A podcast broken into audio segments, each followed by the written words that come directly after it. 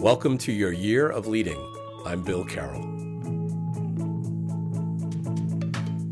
Leader distinction number two approach. Pragmatist philosopher Charles Sanders Peirce espoused that each of us approaches every other with our purposes already fully engaged. We interpret every encounter, not always consciously, as either being useful to our purposes or not, and to what degree. When any of us leaders or intending to be leaders takes on a mission to modify the world around us, we approach objects and people, and particularly would be followers, with a silent but fully engaged intention to see if they are a fit for our purposes. Prospective followers approach our leadership appeal with their own purposes as well. Do you believe they take in you as the person who can be trusted with their commitment? Does the way you tell the story of the future jibe with what your presence conveys to them? Does your vision come across in alignment with your physical bearing?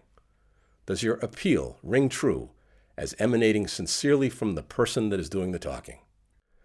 This not always fully appreciated dynamic remains a ceaseless interchange for as long as the leader and follower relationship is engaged.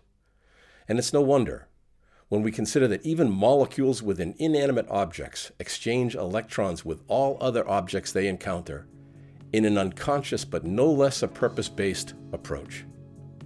Your choice of language, your physical presence, and the emotional vibe it sends, the way you reveal your personal story, as well as the future that you are imagining that fuels your appeal, all fuse into a kind of human electron blast.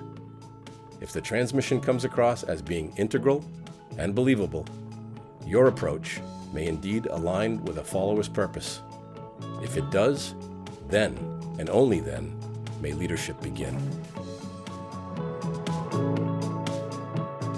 This has been a leadership distinction from your Leadership Pathworks. I'm Bill Carroll. Until next time.